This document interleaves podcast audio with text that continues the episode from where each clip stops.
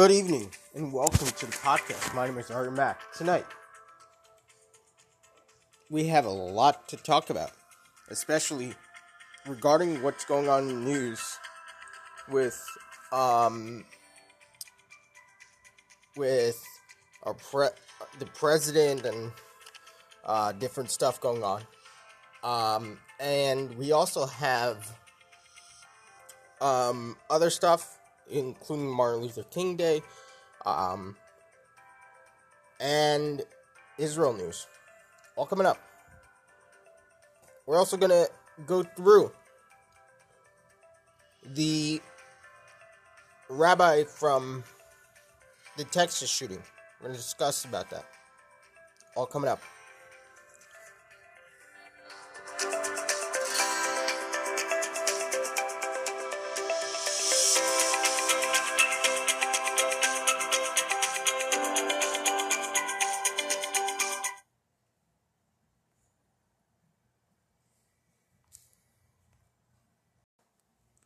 Evening, everyone. Welcome to the podcast. My name is Ari Mack. Today, what a day and what a week, especially.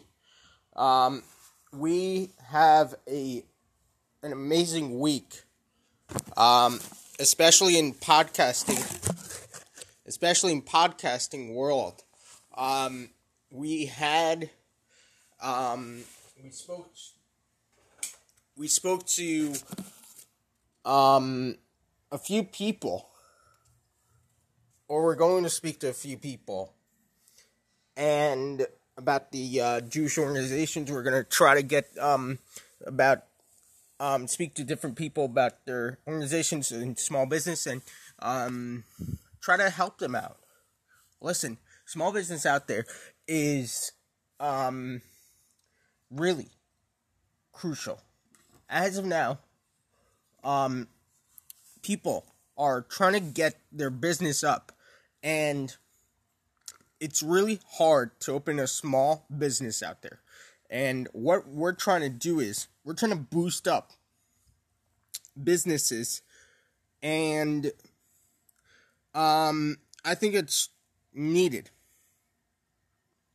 So, if you have a small business and you'd like to join our podcast and would like to know um, how to do it, please comment below on the podcast.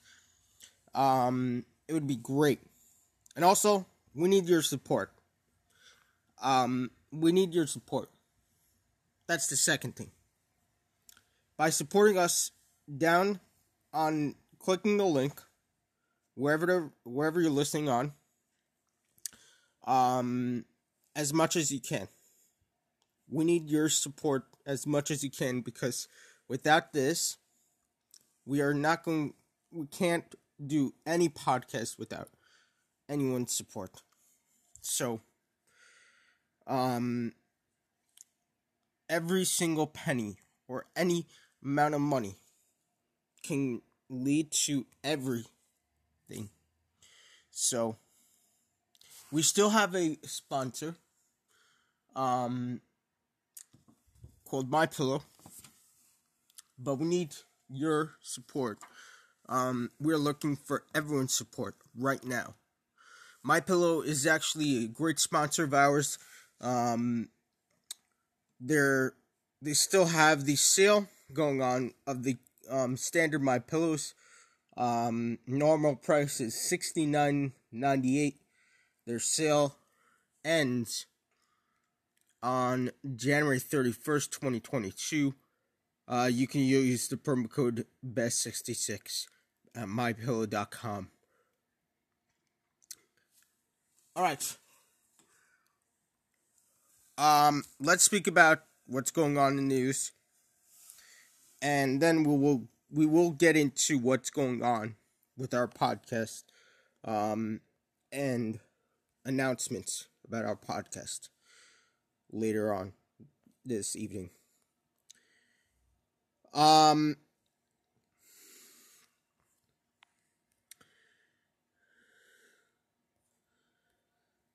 we have a lot of videos.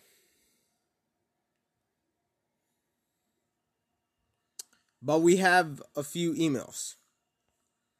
Gettr uh, has announced that last weekend from the Trump rally, Gettr announced that they said live streaming RSBN had 622,000 views. Um, and Newsmax was almost a million viewers. I I kept on switching off because um because um I wanted to see I wanted to see the view of different um different places. You see Gettr, I mean you see RSBN had a um had a uh, amazing um view. That what they did is they gave cameras, actual cameras to people. What I mean to to to people is they got they got um they gave they gave actual cameras to their um to their um to their workers while they were standing in different areas and then they and then they would show different cameras while they would switch off to different cameras and show different views. It's amazing. So that's that's gettr it's an amazing thing all right let's go to next um thing fake news um says trump path back the to the White House isn't in 2024. All credit to Brent Cates. Goes by Thundersm. Substack for this one. Cates' incredible article about Donald Trump. I don't like to say about this. Um, he says that the. I believe that um I was trying to read it, but it wasn't. It's not as good as you think, but I'm not gonna read out in here. But whatever.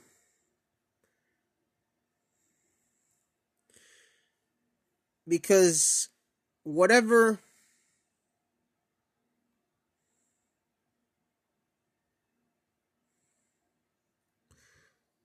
I don't believe what this guy says. All right, next.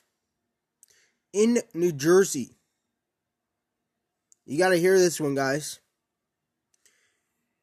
Another attempt to limit Murphy's pandemic powers in New Jersey. The Republicans are um in New Jersey legislator will try again to limit Phil Murphy's pandemic powers. Guys, um, how many times can a governor have power in health in health orders? Democrat leadership declined extend to extend the Murphy's extraordinary authority earlier this month through the legislation forcing Murphy to declare a new public health in order to continue the executive order governing um, pandem- pandemic response. That, that includes the controversial mask mandate. Um, at this time, some Democrats Democrats also rejected the GOP proposal that would have severely limited Murphy's powers by limiting any executive order to 15 days unless extended by the legislature. Dean O'Scanlon, a Republican of Monmouth County, plans to re- reintroduce a similar measure. Many New Jerseyans agree. It's simply too much power. One person, Wild O'Scanlon, said in a statement and referred to the astonishing amount of power the governor of New Jersey has when declaring a public health emergency. New Jersey has one of the most most powerful executive branches of government in the US with completely few checks and balances when it comes to implementing policies through executive orders. Under current law, a public health emergency can be declared by the government without legislature legislative approval. The declaration expires in 30 days, but can be renewed by in per, in power by the governor without consent by law of lawmakers. O'Scanlon bill would sp- still permit emergency declarations, but after expiring 30 days, they cannot be renewed without approval and consent by the legislature. If the legislature does not approve the extension, the governor would be prohibited from issuing another declaration for the same emergency or that substantially similar effect. Thanks likely to the there there is likely to be a little to be little bipartisan support for the me- measure, but um, yeah. So, in this case, um, the we are going. This is a bipartisan vote, and I think it's going to be crazy. All right, next on to the next bill. New Jersey bill cracking down on theft of delivery packages now a law. The combat porch packages thefts, um, which are most popular during the holiday season. Assemblyman Robert Robert Karabinchak, Senator Gordon Johnson, and Assemblyman Raj Maharaj sponsored a legislation to crack down porch pirates, crimes, bolster state penalties for package thefts from New Jersey homes. The measure was signed into law on Tuesday. Package theft is growing in, in problem for online consumers, Carmack said, as the popularity popularity of online shopping has increased. Unfortunately, so has the act of stealing those deliveries from homes before residents retrieve them. This downside to have your um, purchases delivered, but not one should be without a penalty of and recourse. recourse. So this bill means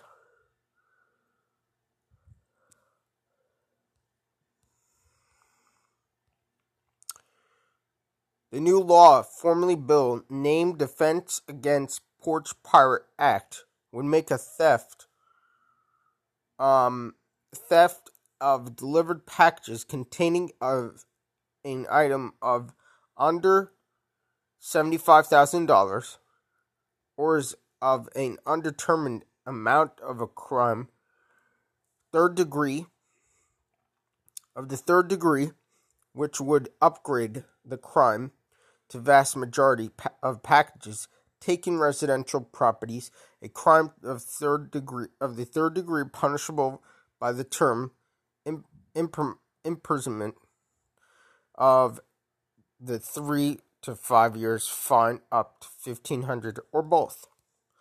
So this is this is amazing, and should be done. Right, next the um, Hatzalah bill.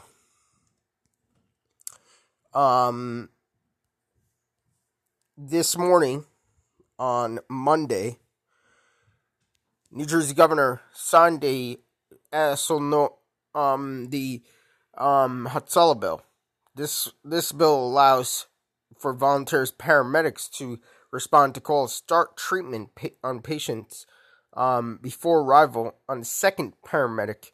Additionally, paramedics were are no longer um, um, are no longer required to wear uniforms until now. Um, New Jersey state law had prohibited um, a paramedic from being beginning to administration treatment before the arrival of a second paramedic. If the paramedic was not wearing a uniform until now, Hatzalah of New Jersey in New Jersey operated um, under a waiver um, from the New Jersey Department of Health, which which ex, exempted them from these requirements. The waiver was set to expire in the coming weeks, and its renewal was uncertain, jeopardizing Hatzalah's ability to respond in emergency situations. Over the past few weeks, um, Deputy Assembly Speaker Gary Schaer, along with uh, Assemblyman Greenwald and Assembly Conway, Senator Gopal, Senator Singer, sponsored illustration, would rem- redeem remedy um, this situation permanently, allowing volunteers, paramedics to respond to calls, treat patients without um, the arrival of a second paramedic and without uniforms. The, the legislation passed both chambers of the of the New Jersey legislations unanimously and was signed into law today by Governor Murphy. In just a few weeks, um, we saw how critical the, this legislation is. Avi Schnall, director of Aguda of New Jersey. Rishon thanked um, the deputy Schaer and Senator Singer for working swiftly to the purpose of legislation and shepherd it through um, the lawmaking process before the end legislative season. In short, Hatzalah can continue and operate.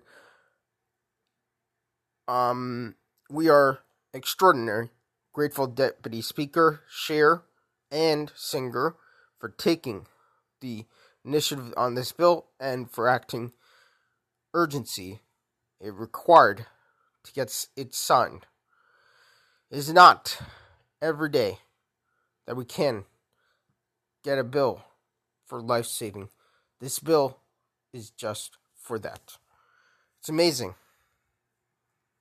It's really amazing. It's really amazing.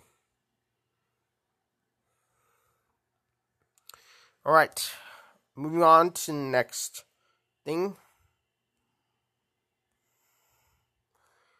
Um, the voting activist, a voting activist, um, speaks out about his grandfather. Listen to this.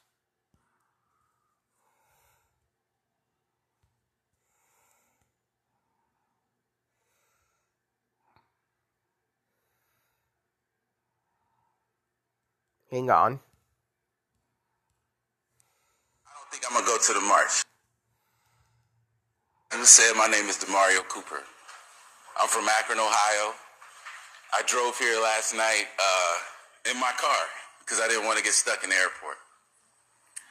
Um, and it was a tough drive, you know. Some of it was like a lot of storms, like an actual winter storm, and other parts were smooth sailing. But I drove here. I got here this morning at 2 a.m. And I was like, I don't think I'm gonna go to the march because I'm tired. But then something was like, Demario, get up and go to this march. All right, so I get up, I go to the march, I almost miss it, and then I end up in the back of the line when I get to the march. And right when we got to the Frederick Douglass Bridge, if y'all was there, the sun came out. Came out, didn't it? It came out for that moment. And when we left that bridge, the sun went away. If you was there, if you was there, that's what really happened. As soon as y'all got to the front of that bridge, the sun came out. And it had me thinking now here I am on the bridge Frederick Douglass Bridge that has been renovated because. All right, I had enough. All right, um, this guy. He's just speaking about Frederick Douglass Bridge now. Let me look up who is Frederick Douglass Bridge and why is he speaking about it? It's a black person, of course. Frederick Douglass was a bro, um, a black person. Where is Frederick Douglass Bridge? Hang on.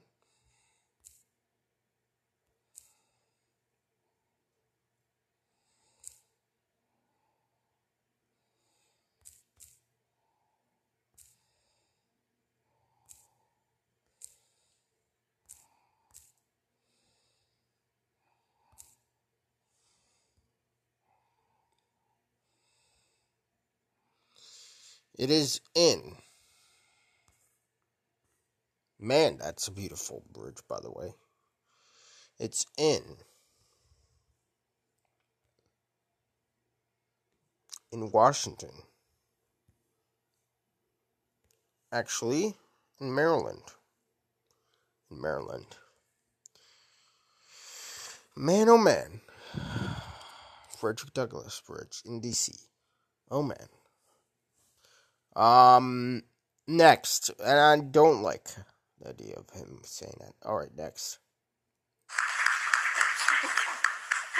Thank you very much, Martin. What an honor it is, personally and officially, to be here with the family of Reverend Martin Luther King Jr. and Coretta Scott King. To hear Yolanda speak about the future and what this all means to young people, how proud her grandparents are. And to hear Andrea talk about what is at stake in all of this couldn't be more clear. And Martin, thank you for the challenge that you have put forth. It is my honor also to be here with some of the leadership of the House. The leader of the Congressional Black Caucus made for us working with Eric Holder and, and uh, John Sarbanes and others to, and Mr. Clyburn to make sure this legislation, the Freedom to Vote Act, was passed. And Terri Sewell has been the author of the John Lewis Voting Rights Act even before it was called that. She's been for it for years and advocating relentlessly, and you will hear from them. Let me just say that to what the uh, family had to say about the history and the prospects, let us just say Amen. In Congress, we'd say I associate myself with the remarks. Why are we saying amen to that? Goodness gracious. Uh, no. I would never say amen to that. You know why? Because it's ridiculous. Alright, next. Realtor.com's new collaboration tools.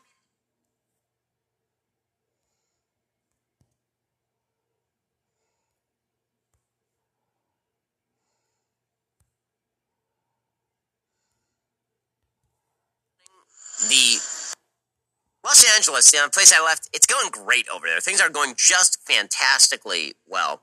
If you've been wondering where your missing package went from FedEx or Amazon or UPS, the answer is it's probably on the train tracks over in LA. That's true. I was watching um, Greg Kelly and Stinchfield and all these amazing people. Um, and they were covering this.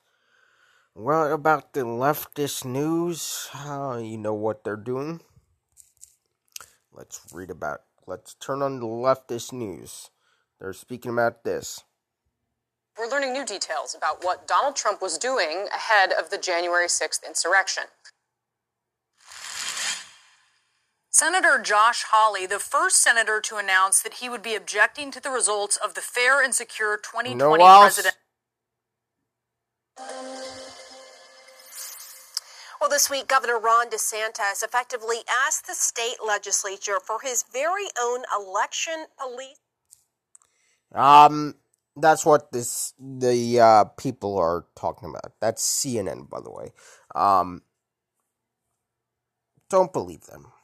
It's fake news, folks. What the um what they're trying to do is they're trying to um make a make you believe that this this voting rights system um is needs to be needs to be pushed. What they're trying to do is they're trying to push for this voting system in order to get this in power of our hands and more fraud can happen in this. All right, let's go on to the next one. We paused and prayed. Last week, Vice President Harris and I visited Atlanta, Georgia, the cradle of civil rights in America. We paused and prayed at the crypt of Dr. and Mrs. King. We met members of their family, Dr. Bernice King, Martin Luther King III, his wife, Andrea, his daughter, Yolanda. We met students who were changing the world. By the way, I read an article today um, that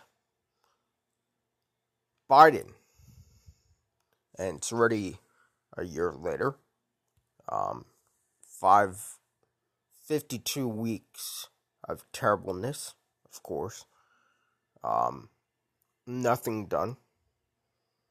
He had a war, and he had a that failed, literally freaking failed. Um, I never said that um on air from any president in my life, except for Biden, or even prime minister. I never said that. I mean, except for Iran or even um, Iraq or Syria. They're always fighting. Or even North Korea. But Biden has been in been out of the White House for 3 months straight. Out of those 3 months is 90 days um out of office. What the flip is he doing? He's been in Delaware, Camp David, 40 days in Camp David, 3 months at in Delaware, by the way. Folks, it's really crazy. And he has two houses. I don't know where his second house is, but it's really, really crazy. And he does, he does his um, dirty business in his Delaware home. That's where he does his dirty work. Next, in Israel news, let's go to Israel and hear what's going on with Netanyahu. In other news, former Prime Minister Benjamin Netanyahu inching closer and closer to a plea agreement regarding the three corruption trials in which he's involved. But what's in the deal, and will Bibi accept the terms? Here for the update, ILTV reporter Asaf Nissan. Asaf, thank you so much for joining us. Now, you know, what are some of the developments that we've seen in the last uh, 24, 48 hours?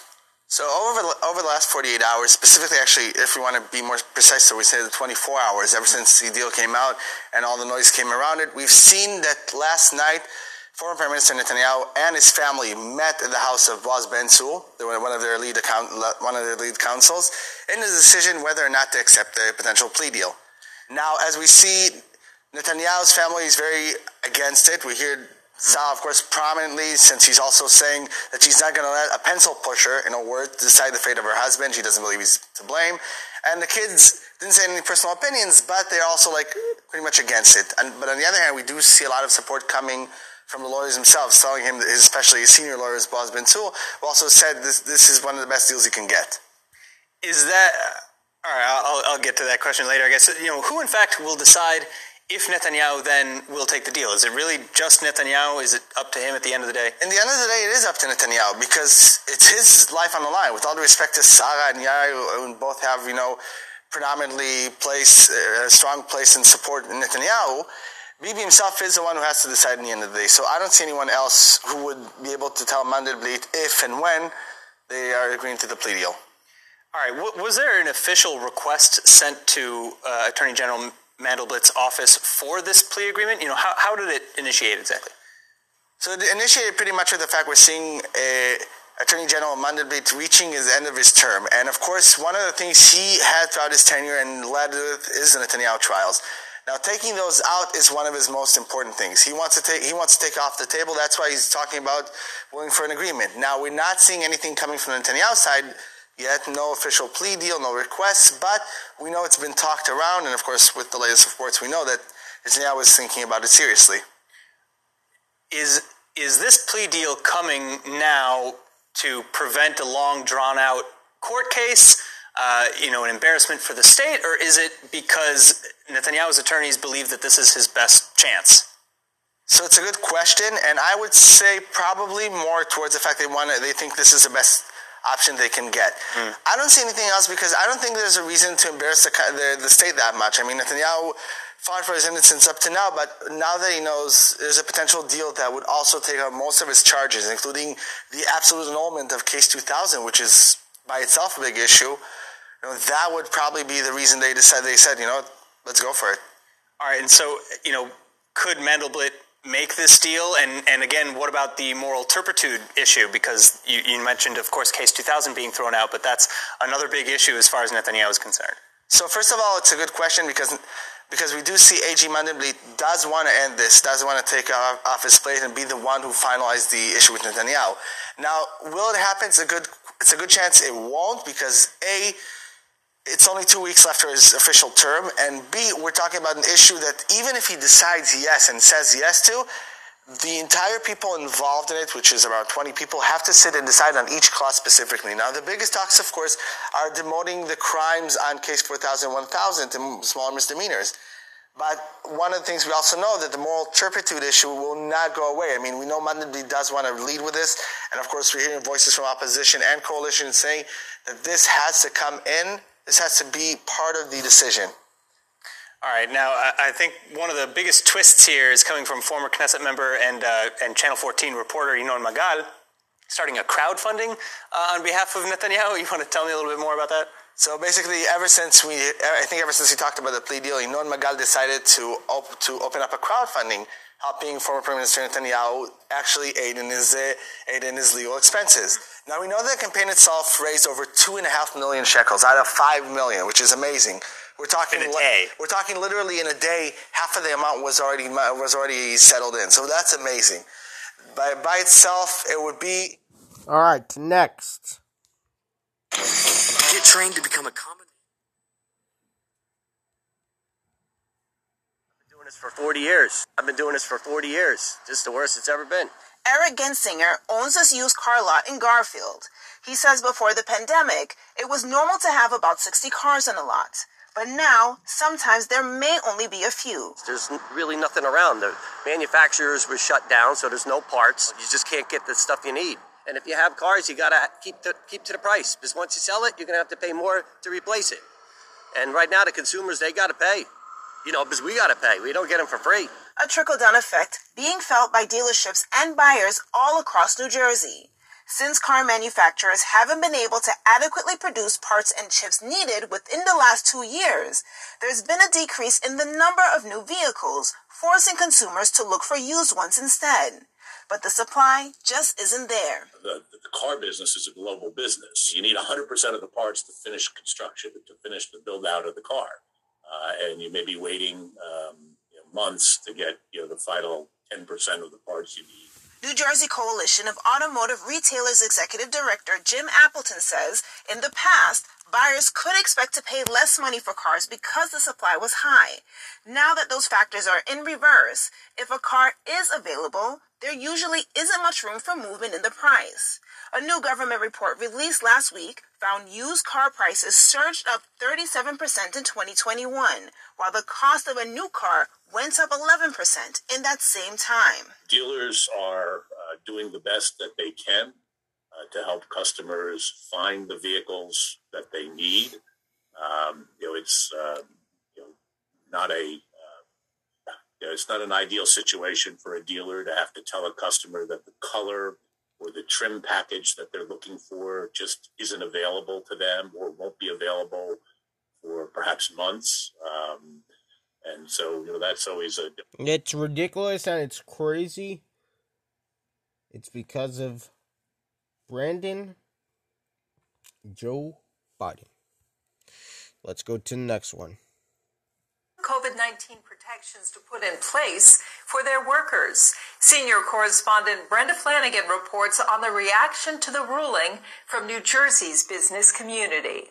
We think it's the absolute right outcome. Uh, this is something we have advocated for. Business leader Michelle Siekerka cheered the U.S. Supreme Court 6 to 3 ruling that struck down President Biden's COVID vaxxer test mandates for companies employing more than 100 workers. Siekerka said bosses feared federal vaccination requirements falling on top of the great resignation. With a mandate like this and a hiring and retention crisis like we have here in New Jersey, in fact, across the country today, this type of mandate only would have caused more and more challenges. The mandate could have impacted more than 4,800 Jersey work sites employing 1.4 million workers and some 80 million employees nationwide.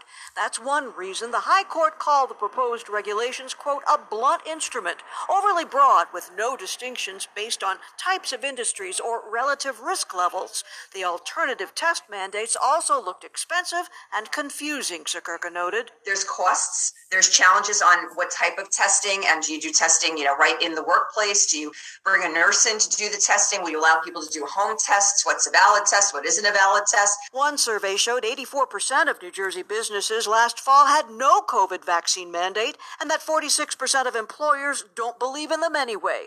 About 18% do believe in COVID shots, but worry about employee backlash. About the same aren't. It's ridiculous, and it's getting ridiculous more. We're gonna continue talking about the COVID um medical stuff very soon in a, in a few minutes.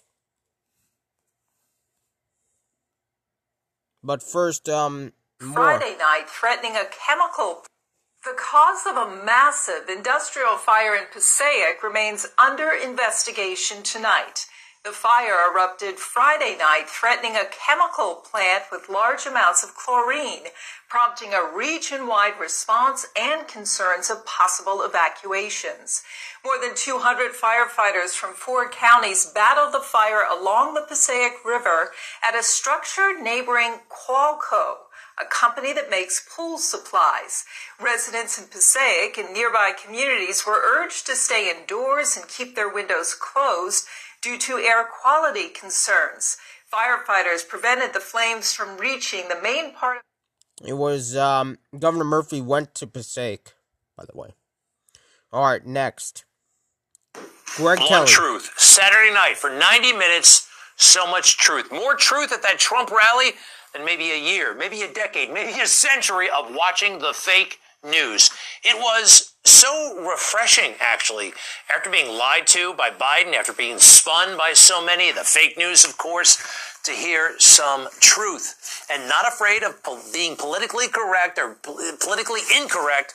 It was great stuff. Got things started with some direct talk about Ashley Babbitt. Remember her?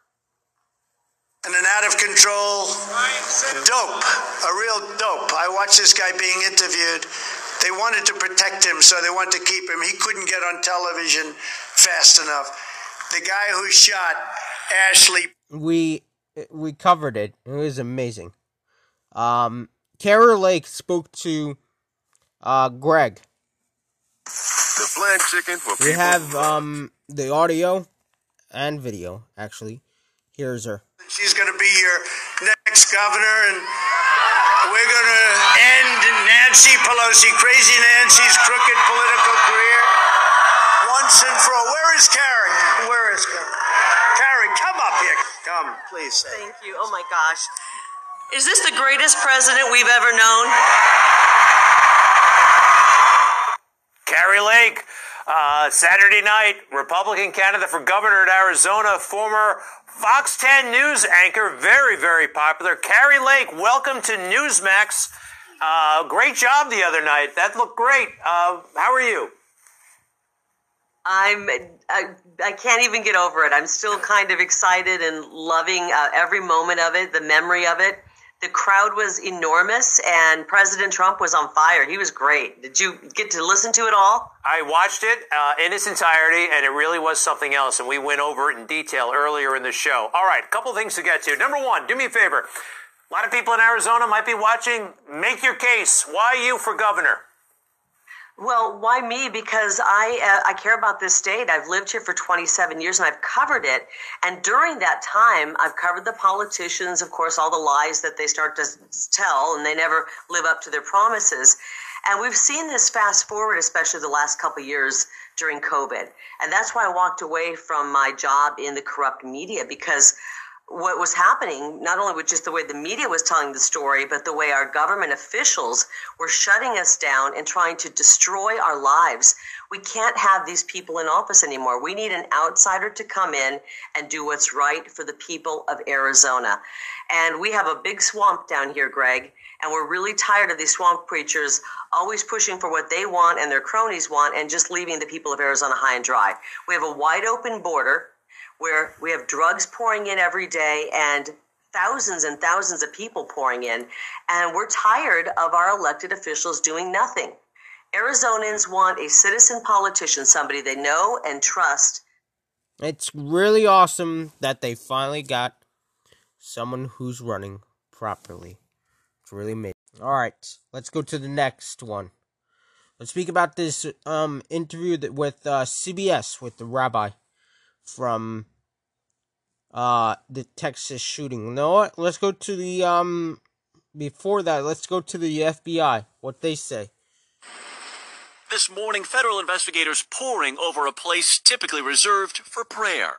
Congregation Beth Israel Synagogue, now a crime scene, after a gunman held four people hostage Saturday during a terrifying 11 hour standoff. Could have been any of us. The suspect, Malik Faisal Akram, a 44 year old British citizen who died after the FBI moved in.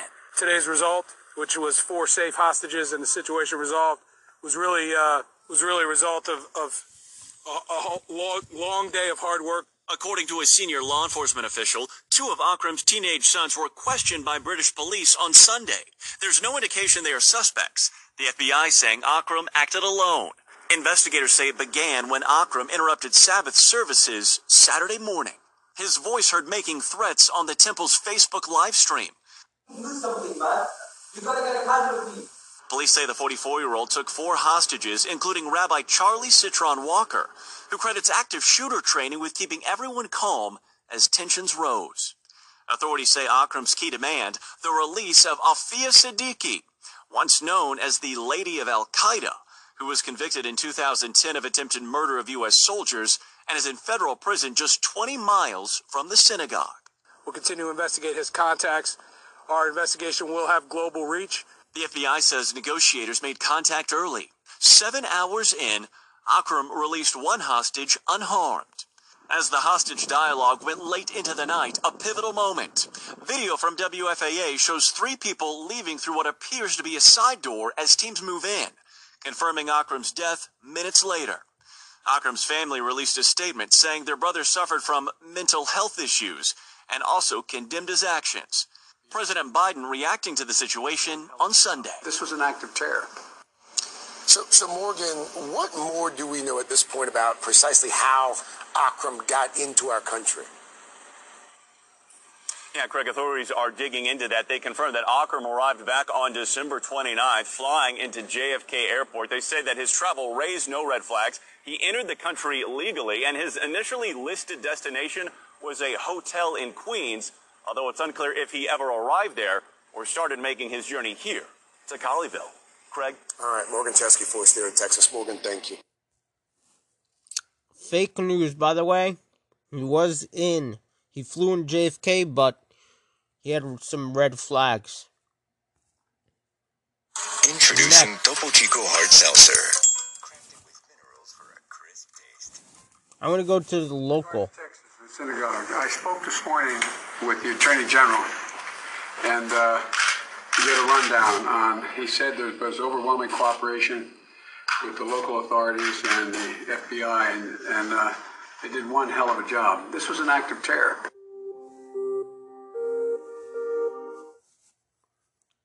Now let's hear what the rabbi has to say. There are new details that are emerging about the nearly 11 hour standoff at a Texas synagogue over the weekend. One of the four hostages, Rabbi Charlie Cytron Walker, said on Facebook, quote, I am grateful that we made it out. I'm grateful to be alive. We feel the same, Rabbi. CBS News has learned that the rabbi spoke with President Biden yesterday. He joins us for an interview you're seeing first on CBS Mornings. Rabbi, good morning to you. We are so glad you're safe and able to be with us. You have no idea how happy we are to see you this morning. Kudos to law enforcement and negotiators that got you out. And so I want to know how you're processing all of this. I saw interviews with some of your congregation over the weekend that said it was terrifying just watching it. I can't imagine what it was like for you and your fellow hostages to be there. Well, it, it was terrifying. It was overwhelming, uh, and we're still processing. It's uh, it's been a lot. It's um, it's completely overwhelming. Yeah, you know, I, I saw interviews with law enforcement officials who were crediting. It would have not happened if they had security and an a armed person at the door. You with being so calm and collected during this time. It's so ridiculous how the um the news takes it. Let's go to the next.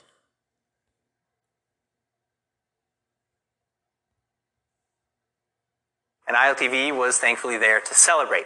Barney Shamroth with the story. Moving on, eight months have passed since the deadly riots in Akko that divided the Jewish and Arab residents of the city.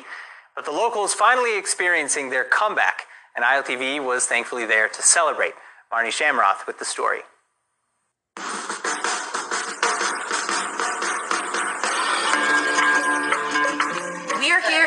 Ancient city of Akko, a city that was once ruled by Romans, Ottomans, and Crusaders, and is today a shared society of Jews, Muslims, and Christians. Just a few months ago, on these very streets, the city was rattled to its core when rioters tried to burn down the old city. Today, we're here looking at the rebuilding of the establishment, an attempt to heal the broken promises and trust that was made months ago, and an attempt to heal and build the city onwards. So come with us and see what the city of Akko has to offer. It's amazing. That's what Israel does. Next. I have come to the conclusion the FBI needs to be disbanded, Listen to this, what Stinchfield has to say. broken up, and rebuilt. For a while now, it has become clear the FBI favors fighting the less political battles over fighting crime. This weekend, when a deranged Islamic terrorist by the name of Malik Faisal Akram took four hostages at a Texas synagogue and demanded the release of another terrorist known as Lady Al Qaeda, Aafia Siddiqui, a woman serving 86 years for plotting to shoot American military officers in the Afghanistan. He wanted her released. The FBI's special agent in charge, Matthew DeSarno, offered up this nonsensical but oh so politically motivated statement. We do believe from our engagement with this subject that he was singularly focused on one issue, uh, and it was not specifically related to the Jewish community, uh, but we're continuing to work to find motive. Not related to the Jewish community. This is our FBI. So let me spell this out. An Islamic terrorist travels to America to take Jewish hostages on the Sabbath, no less, and then demand the release of another terrorist who wanted her jurors' DNA test. It's really crazy how the FBI reacts to it. All right, next, the fake news. More of the He fake demands news. belief in an alternate history.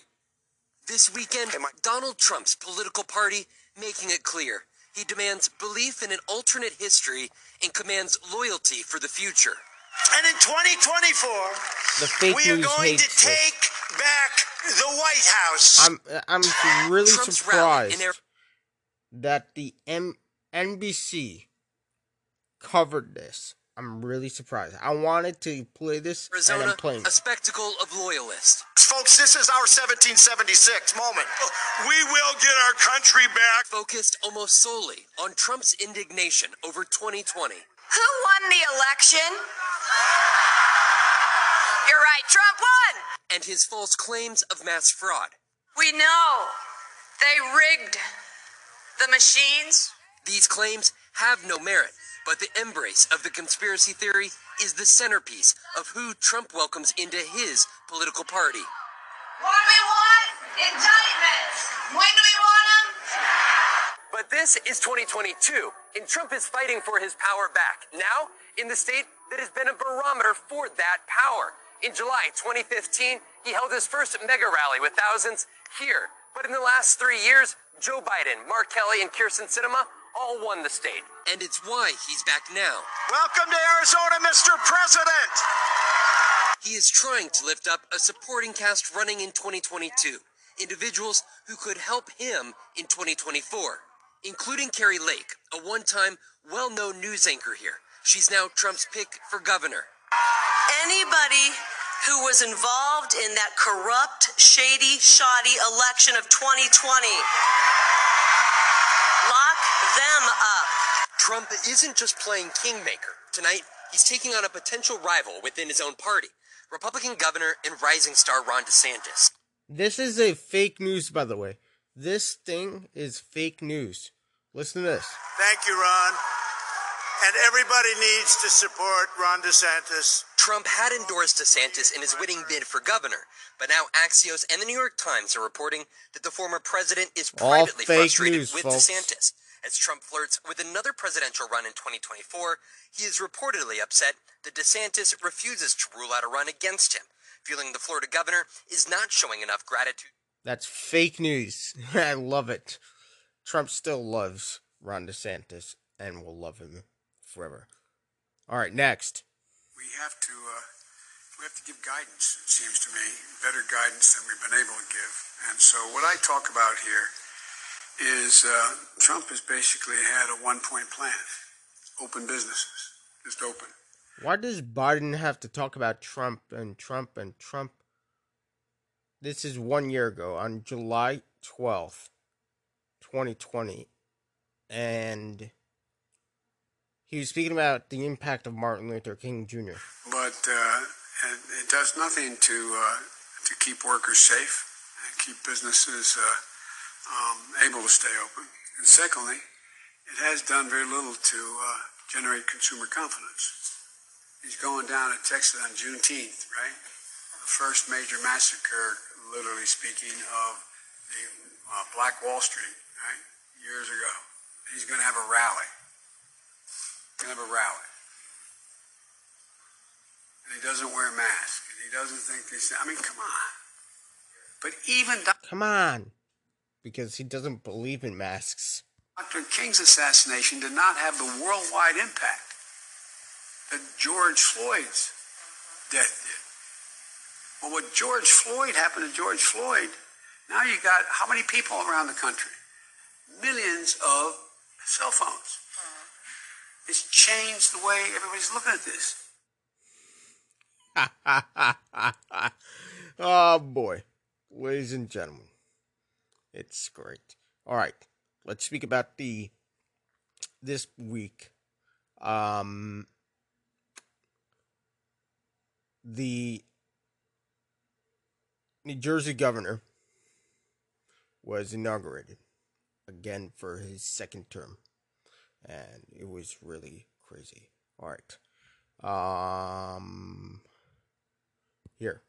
With a pledge to continue to make New Jersey stronger and fairer, Governor Phil Murphy today officially began his next four years as New Jersey's 56th governor. Murphy and Lieutenant Governor Sheila Oliver were sworn in for their second terms, something Democrats have not experienced here in the state in 40 plus years since Brendan Byrne was reelected. New Jersey Supreme Court Chief Justice Stuart Rabner presided over the ceremony at the Trenton War Memorial, one with a little less pomp and ceremony due to COVID restrictions. Following the swearing in, Governor Murphy spoke about his priorities for the second term. They include working to reduce property taxes and making the state more affordable and growing the innovation economy. Joanna Gagis was at the inauguration and joins me with all the day's festivities and political promises. Joanna? Rhonda, earlier today, Governor Phil Murphy was sworn in as governor of the great state of New Jersey. Lieutenant Governor Sheila Oliver became the first woman of color ever reelected to her position. She's actually only the second person to ever hold the position. Both were women. But the speeches today were generally optimistic. The governor acknowledging the struggles that came from a pandemic hitting in only his second year, but reminding people how hard his administration has worked to support the neediest among us, especially those hit hardest by the pandemic.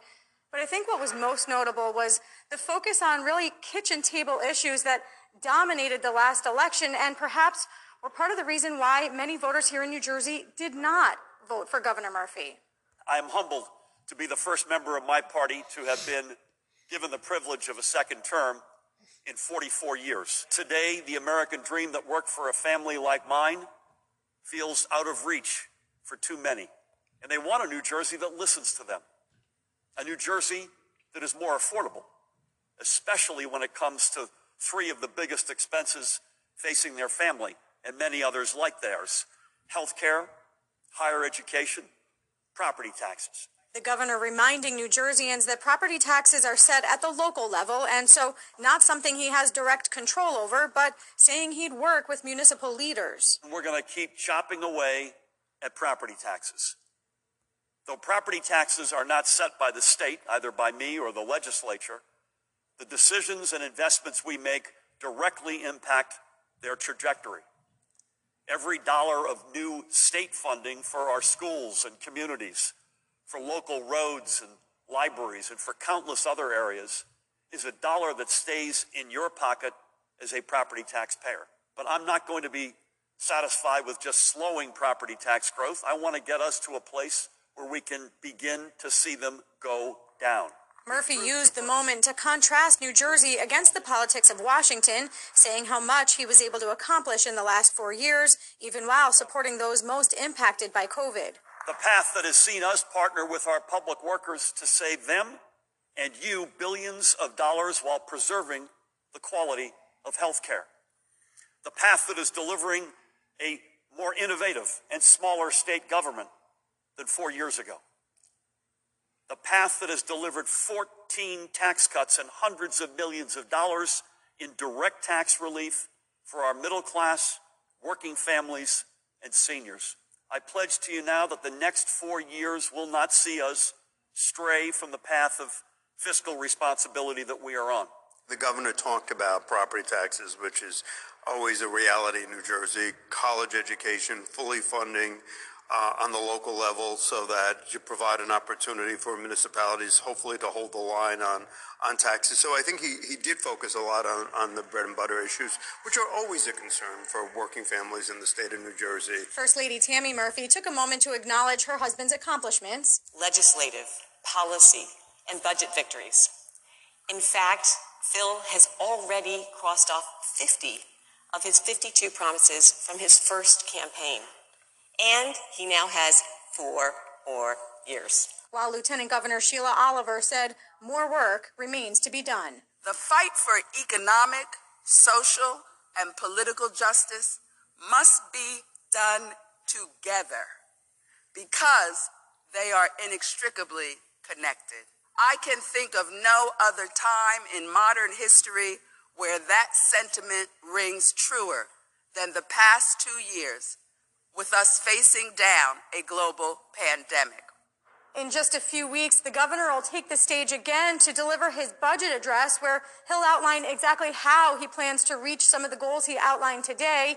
And then the fun starts, striking deals with the legislature and getting down to the business of governing the state.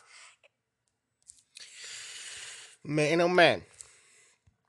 All right, let's go to a better governor. Tonight, the fight for 2024 and the election may already be underway. Reports say that former President.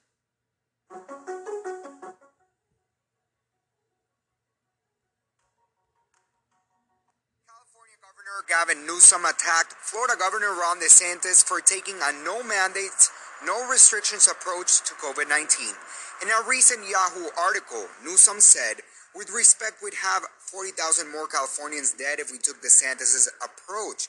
I do not look for inspiration to that particular governor, to not only the pandemic, but to other policy, including the absurdity that was his woke initiative and the laughability around stopping something that doesn't exist. Meanwhile, I spoke to Governor DeSantis' press secretary, Christina Pushaw, who blasted Newsom for his recent comments.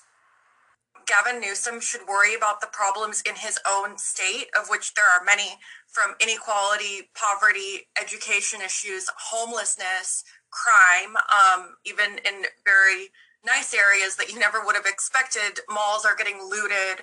Um, people are by lining up to buy guns for the first time in their life because they never felt so unsafe. So he has a lot of issues that he needs to worry about in his state.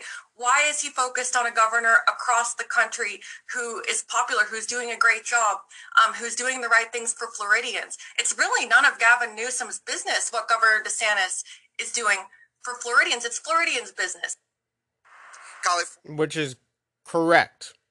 Why the hell would he do that? All right, next. Appreciate your your kind words and being here. I always reflect on the reality. Eric that, Adams uh, encouraged tourists to come to New York. I believe.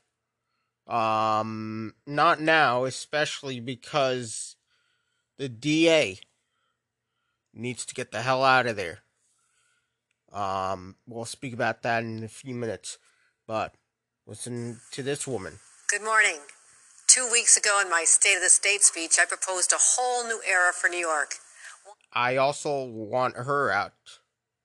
She says um, that she wants masks mandated to end, but not so much as usual. But Beijing Olympics could expose athletes. Let's speak about that. Beijing as I don't want to speak about that. Next. Deputy campaign manager for President Trump and political analyst Mark Halperin. Guys, this, this story is resonating everywhere. Is there a rift between Donald Trump and Ron DeSantis, governor of Florida? Rick, I'm going to start with you. What do you know? What do you hear? There's no there's no um rift. It's all fake news. All right. This song was played after Donald Trump's rally. Donald Trump had a new song. Listen to this song. Not that one.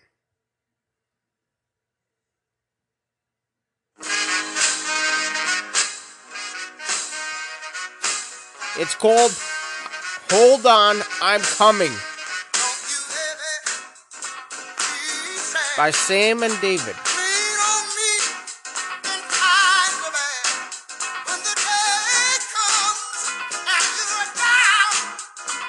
It's called Hold On, I'm Coming. It's really amazing, and he's sending a message to the um, world I am coming. Hold on, I'm coming. It's amazing. And he is coming, folks. He is. All right. Um.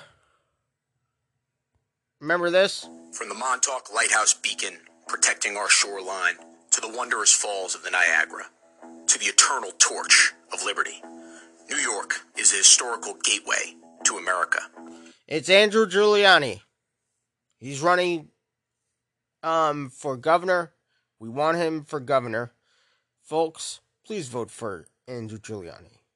Let's get the DA out of office. We need this New York City to function with Eric Adams and we need we need a proper proper state. They're they're asking for right now they're asking for state police. They can't function with with anything. It's ridiculous, folks. Meanwhile, Fox News asked a reporter. Fox News reporter asked Biden this. Me, but I. Well, let's let's. You always ask me the nicest questions. I know you do. All right. I, None of them make a lot of sense to me, but I. well, let's let's try. Fire away. Come a on. new year. Uh, why are you trying so hard in your first year to pull the country so far to the left?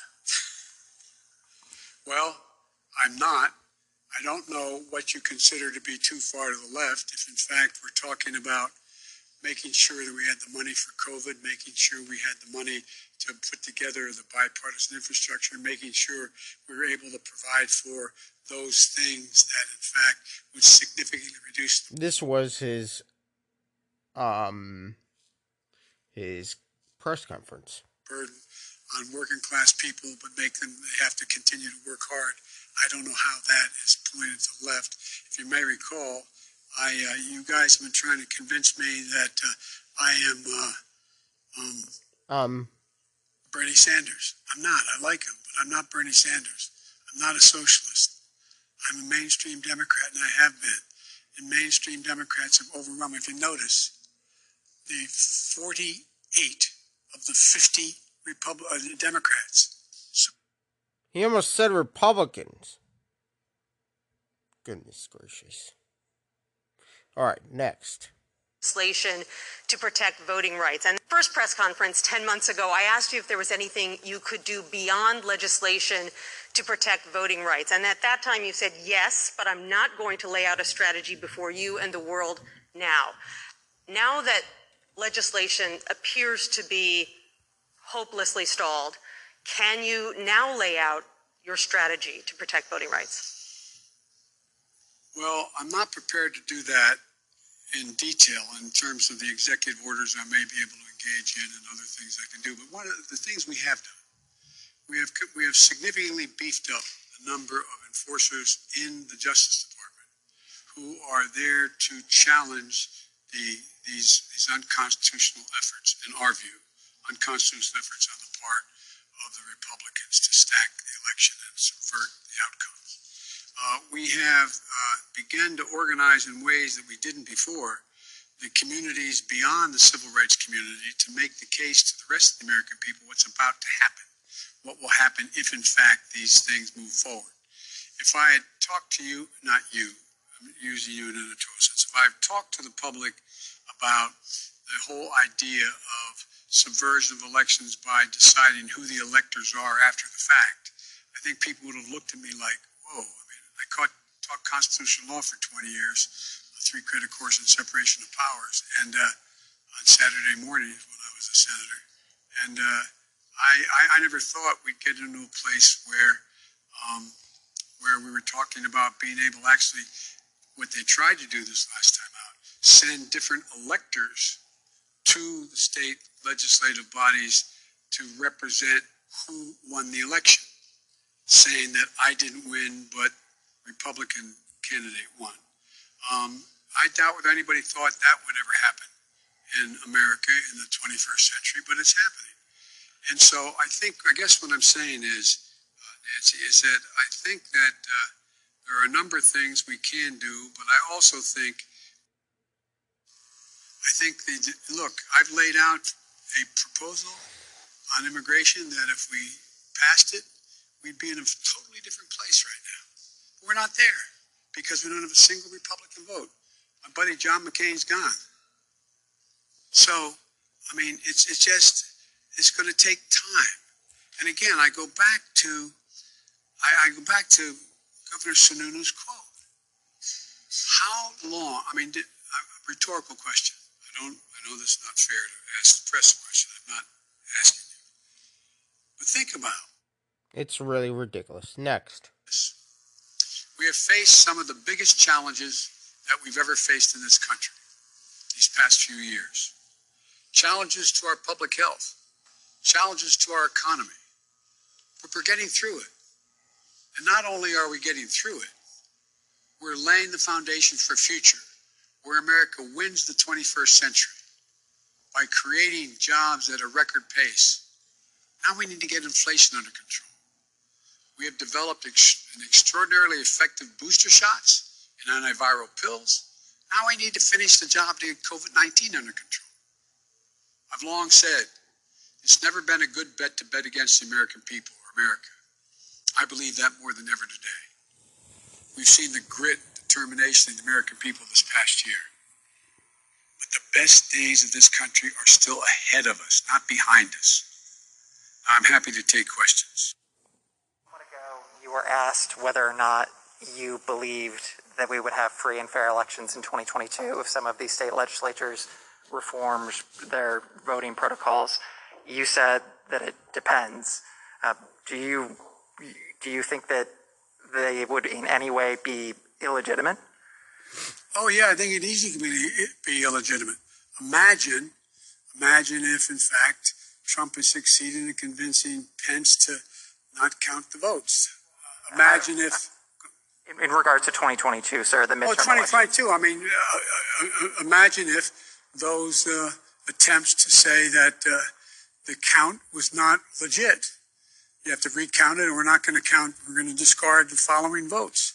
I mean, sure. It, it, it, I'm not saying it's going to be legit. It's the increase in the prospect of being illegitimate is a direct proportion to us not being able to get these these reforms passed. But I don't think you're going to see, you're not going to see me, and I don't think you're going to see the Democratic Party give up on can go, coming back at assuming that the attempt fails today. One more, sir. Um, you know, you talk, you campaigned and, and you ran on a return to civility, and I know that you dispute the characterization that you called folks who would oppose those voting bills um, as being Bull Connor or George Wallace, but you said that they would be sort of in the, the same camp. No, I um, didn't say that. Look what I said. Go back and read what I said and tell me if you think I called anyone who voted on the side of the position taken by Bull Connor that they were Bull Connor. And that is an interesting reading of English. You, you, I assume you got into into journalism because you like to write. So did you expect that that would work with Senators Manchin or, or Sinema? Um, No, here's the thing. There's certain things that are so consequential. You have to speak from your heart as well as your head. I was speaking out forcefully on what I think to be at stake.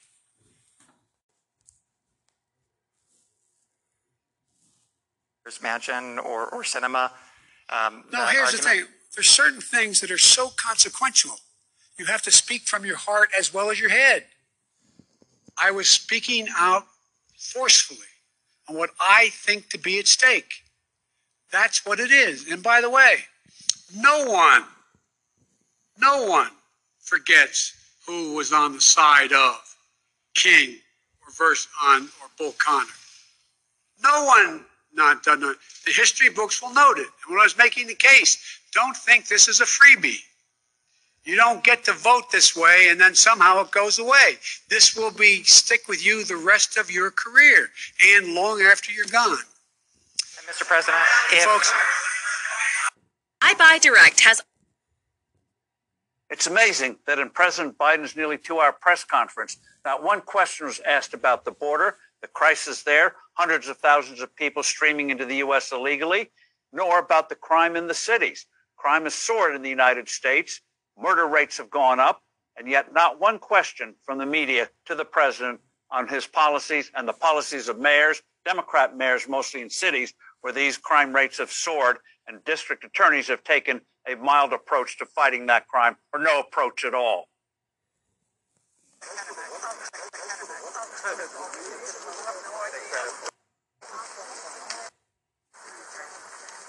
Murphy has an order mandating booster shots for healthcare workers and, and high risk people.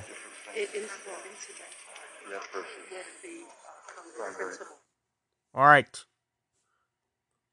Um, next. Yes. Thank you very much for this honor, James Rosen with Newsmax. I'd like to um, I'd like to raise a delicate subject. This is uh, amazing. but with utmost respect for your life accomplishments and the high office you hold. A poll released this morning James Rosen uh, took over Newsmax, um, be- and Emerald Robinson has left. She went to um, Frank's speech and did her own, does her own stuff. Um, many people are going to Frank's speech. We'll speak about that in a few minutes. by Politico Morning Consult found 49% of registered voters disagreeing with the statement Joe Biden is mentally fit. Not even a majority of Democrats who responded uh, strongly affirmed that statement. Well, I'll let you all make the judgment whether they're correct. Well, so the question I have for you, sir, if you'd let me finish, is why do you suppose such large segments of the American electorate have come to harbor such profound concerns about your cognitive fitness? Thank you. I have no idea. Yes, sir. There is a Democrat candidate running for. All right, next. They're smoking his blunt.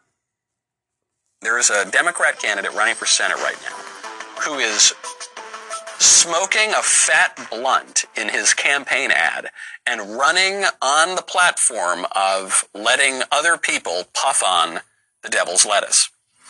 Every 37 seconds, someone is arrested for possession of marijuana. This guy's. Listen to this. It's so ridiculous. I saw this ad. I was like, what the hell? 2010, state and local police have arrested an estimated 7.3 million Americans for violating marijuana laws. Over half of all He drug arrests. Black people are four times more likely to be arrested for marijuana He himself is smoking marijuana during this ad. Laws than white people. States waste $3.7 billion enforcing marijuana laws every year. Most of the people police are arresting aren't dealers, but rather people with small amounts of pot, just like me. I'm Gary Chambers, and I'm running for the U.S. Senate. He doesn't even speak about the border. He doesn't even speak about any medical thing. He doesn't even mention about prisons. He doesn't mention where he's running. Goodness gracious. He doesn't even speak about guns. He doesn't even speak about anything. He just speaks about pot. Because he's black, of course. Alright, next. For what purpose does the gentleman from California seek? Teachers are in result in some in revolt in so many places. Parents are at odds over closing schools and remote learning. You say we're not going to go back to closing schools. You said that just moments ago. Uh, yet they're closing in some areas. What do you say to those teachers and principals and parents about school closings? And what can your administration do to help make up for learning loss for students? First of all, I'd put in perspective the question you asked. Very few schools are closing. Over 95% are still open. Why is he doing this again? This stupid um voice with the um whispering. Oh my god. Can we stop it, Joe? So you all phrase the questions when people, I don't think it's deliberate on your part, but you phrase the question when anyone watches this on television. My God, there must be, all those schools must be closing. What are we going to do? 95% once again with this stupid wh- whispering. Are still open, number one. Number two, the idea that parents don't think it's important for their children to be in school, and teachers know it as well. That's why we made sure that we had the ability to provide the funding through the Recovery Act, through the act that we, the, the, the first act we passed, to be able to make sure schools were able to be safe.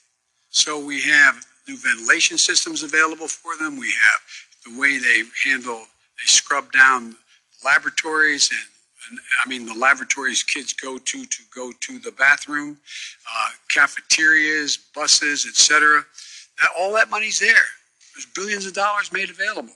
It's there. Uh, not every school district has used it as well as it should be used, but it's there. And so, in addition to that, there is now another $10 billion for testing of students in the schools. So I, I think as time goes on, it's much more likely you're going to see that number go back up from 95% back up to 98, 99%. But the, the outfit, the individuals of the district that says we're not going to be open is always going to get, and I'm not being critical of any of you, it's always going to get front page. It's always going to be the top of the news. But let's put it in perspective. 95, as high as 98% of the schools in America are. Got him on you. Alright, next. Uh, finally, uh, just wanted to let everybody know that um, the uh, First Lady, yesterday, we completed the final uh, chemotherapy treatment that she has to do. So it's, um, you know, it's not the most fun thing to see someone to go through, but you know, at the end of the day, uh, you know, she, she she's fought really hard. We think she's responded very well. I mean, still got more stuff to do, uh, but but that's a big milestone because it's uh, it's it's it's nasty stuff. You know, when they're when they're doing that, and so. Uh, I just wanted to let everyone know that you know she got through that. Uh, she ran that gauntlet. Um, she's doing well, and we look forward to continue to have uh, good news over the over the ensuing weeks and months. So thanks everyone, and God bless. Credit Karma helps members get approved for credit. two hour long press conference Wednesday, the president mounted a marathon defense of his time so far. And Bree Jackson has an update on the president's strategy moving forward. President Biden painting a picture of progress. Despite soaring inflation, sinking approval ratings, and a COVID surge. I know there's a lot of frustration and fatigue in this country. The president's focusing on the positives, touting more than 200 million Americans fully vaccinated, the COVID relief bill passed, along with historic investments in infrastructure and record job growth. We created 6 million new jobs, more jobs in one year than any time before. Still, parts of his agenda hit roadblocks. I did not anticipate that there'd be such a stalwart effort to make sure that the most important thing was that President Biden didn't get anything done. Think about this. What are Republicans for? On this vote, the yeas are 52, the nays are 48. But it was members of the president's own party who joined Republicans in rejecting a rule change that would have allowed Democrats to pass oh. voting rights legislation. I cannot support such a perilous course for this nation when elected leaders are sent to Washington to unite our country, not to divide our country. Vice President Harris vowing that the fight isn't over. The president and I are not going to give up on this issue. This is fundamental to our democracy and it is non negotiable. President Biden acknowledging there's more work to be done to fulfill promises like unifying Americans. Is the country more unified than when you first took office? Based on some of the stuff we've got done, I'd say yes, but it's not nearly unified as it should be. With midterm elections fast approaching, the president says he'll spend less time selling his agenda on Capitol Hill and more time on the road speaking with voters. Bree Ken, thanks. I wanted to ask you about your statement last night that came out after the president's press conference. You said um, in that the president was aware the Russians have an extensive playbook of aggression short of military action, including cyber attacks and paramilitary tactics. Was the implication? All right, let's go to the next the one. midterm elections um, both easily could be illegitimate? Is he per- questions. Uh, first on what's ahead. Uh, I attended the uh, GOP House uh, leadership uh, press conference today on Biden's one year. Oh boy. And, uh, Did they have lots of good stuff to say? well, Minority Leader uh, Kevin McCarthy rejected the idea that the president floated yesterday that Republicans are blocking his agenda. He said the White House has not approached them about his agenda outside of infrastructure. What's your reaction to his words that you're not working with Republicans? And what's the pathway forward for uh, his larger agenda items if there is going to be a breakup of Build Back Better? I would say that if uh, if Mr. McCarthy wants to come over here and have a constructive conversation about uh, more we can do together to put people back to work, to protect people from the virus, uh, to put in place more uh, smarter security measures at the border, we'd be happy to have that conversation. I don't think that's a comment he made that's entirely on the level. Given uh, we certainly have engaged with Republicans across the board, the President of the United States himself has, uh, and so I don't think that really bears out in fact. Well, to his point, though, the administration, or, Senate Democrats at least, Democrats, however, pers- uh, proceeded with Build Back Better through budget reconciliation. They approached it with the intent that they would need only Democrats to get that agenda done. Again, for this question, looking at chunks, what's the bipartisan plan moving forward? Well, look, in the history of reconciliation and the use of it, uh, it's been bipartisan about 20 times. You can't, it, it's not the rule you can't vote for it if you're from the other party. That's not the rule at all. Um, and if anyone's telling you that, that's not true. Uh, I would say that what's perplexing to us, uh, and maybe somebody asked Mr. McCarthy this or not, is are Republicans now against negotiating uh, lower prescription drug prices? Are they now against lowering the cost of childcare? Are they now against lowering the cost of elder care? I mean, if they allow us to claim all of those things on the Democratic side, we'll take them. But it is a little perplexing that they would uh, they would allow for us to own all of the ground on that. One last question. Japan is declaring a widespread state of emergency as it faces a record breaking rise in COVID cases. Four out of five people in Japan are vaccinated against the virus, but very few have gotten booster shots. The Japanese government is now taking steps to ensure more people get the booster jab.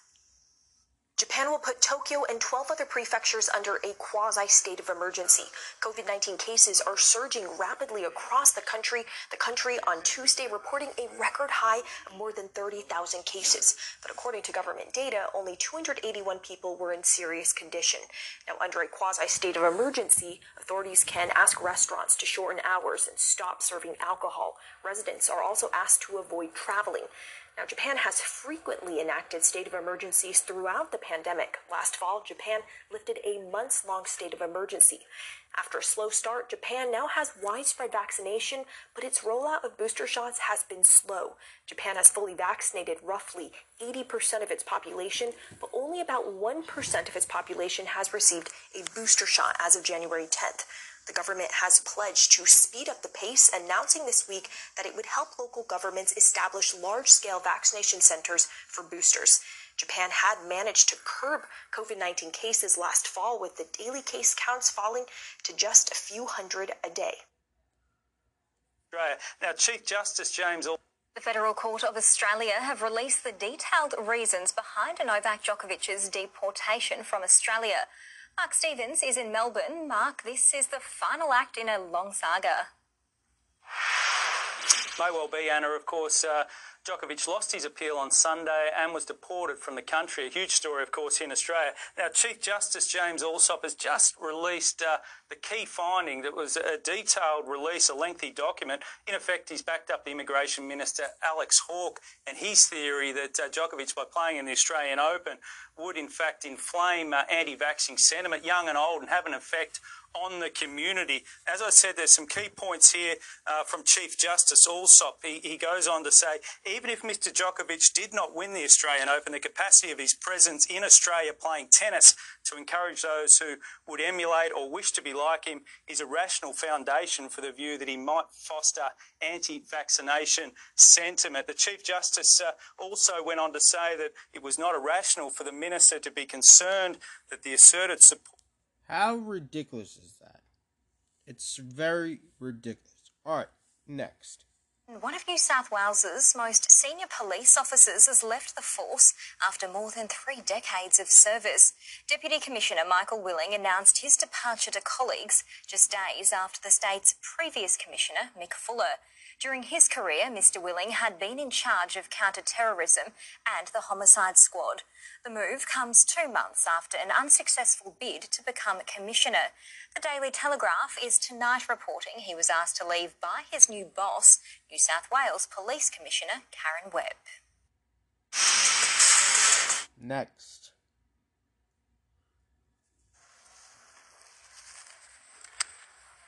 Good to see you back in the room again. You know, uh, these in-person briefings were not in place, and I'm happy to be back here in front of you and have an opportunity to uh, just give you an update on some good news. Uh, and again, we want to apologize that we have to depart soon. Uh, Steven McDonald's event is today. I remember uh, when he was sh- was shot when I was a police officer. I'm, I'm happy to be with the family uh, today.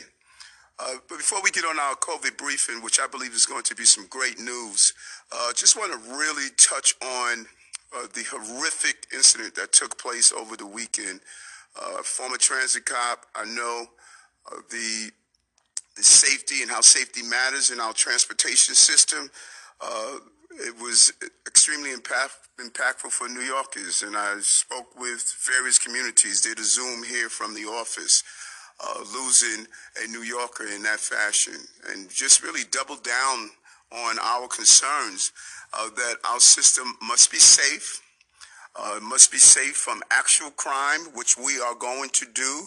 Uh, and it must be safe from those who feel as though there's a total level of disorder in our subway system. Day one, January 1, when I took the train, I saw the homelessness, the yelling, the screaming early in the morning, uh, crimes right outside of the platform. Uh, we know we have a job to do, and we're going to do both. We're going to drive down crime. Yep, he is. All right, next, but he can't do it. Next, Dan Ball. Listen to this. A bombshell Judicial Watch report proves Biden's FBI has a Project Veritas investigation ties and connections to Pfizer. Judicial Watch filed a Freedom Information Act regarding Pfizer and the government's connection to the investigation of Project Veritas. That whistleblower that came out and exposed that fetal. Next. All right, so breaking news now. President Biden's vaccine mandates. A federal judge in Texas has just blocked Mr. Biden's vaccine mandates for federal immigrants. Critics say the measure will have little effect as 98% of federal employees are already vaccinated. But the DOJ says uh, not so fast. Yeah. They're going to challenge that. Just a short time ago, actually, top of the hour, the DOJ announcing that they are going to appeal this federal district judge's decision. The judge, Jeffrey Brown, who was appointed, by the way, by President Trump, said that the case was not about whether individuals should be vaccinated or even about federal power generally, but rather, quote, whether the president can, with the stroke of a pen and without the input of Congress, require millions of federal employees to undergo a medical procedure as a condition of their employment. And then once again, the DOJ says that they are appealing the ruling. Yeah, as with so many of these, uh, the question is who decides, and they're saying it's not up to one person essentially to make that call.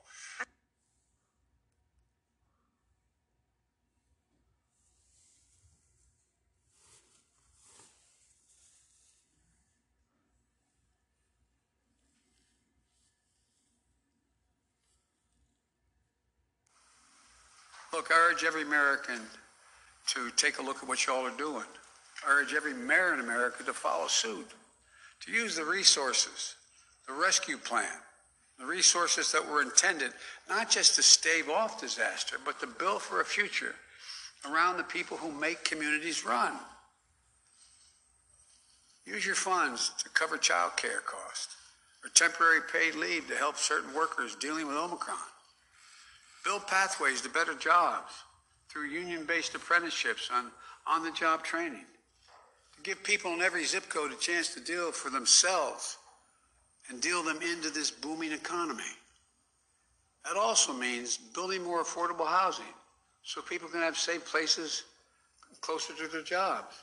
Funding proven programs to help fight violent crime. We shouldn't be cutting funding for police departments. I propose increasing funding. Look, you know, we ask cops to do everything, including be psychologists and social workers. Guess what? They need psychologists and social workers. No, I mean it. Not a joke. It's ridiculous what he says. All right, next. leadership crisis of Boris Johnson. Does Boris Johnson have your 100 support without reservation? In your view, is his leadership tenable? Many have said his days are numbered. Your response, please. When there is next a vacancy to lead the Conservative Party, will you run? The Prime Minister has my 100% support. He is doing an excellent job. Britain was one of the first countries to roll out the COVID vaccine. We've had a very successful booster program. We're now able to open up our economy again in Britain, and we've got one of the fastest growing economies in the G7. And the reason uh, that we're here in Australia is working with our very close partners to advance freedom and democracy around the world and to protect our country. I want the Prime Minister to continue as long as possible in his job. He is doing a fantastic job. Let's talk about uh, the mess right now that I think the Democrats are facing. Uh, and it's so early. I mean, really, we have a year and a half until the election. Uh, but Uh, if Democrats want to know what they're going to be facing, I let, let's talk about it right now because if I were a Republican running, I would say Democrats can't protect us across the world.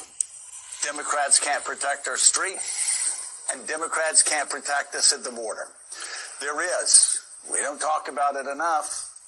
Uh, there is a massive border crisis on the southern border right now. Uh, and if Democrats don't want to talk about it, this is on MSNBC, and the other guy, he's like, um, okay, okay, okay. That's fine. Uh, it will find them. Uh, over the next uh, 16 months uh, politically. Uh, and then there's this chaos in Afghanistan, and we've talked about crime, uh, which of course I had people telling me for a year. Oh, it's just an exaggeration, law and order, racist, bigoted, whatever. Eric Adams runs on protecting streets and police reform.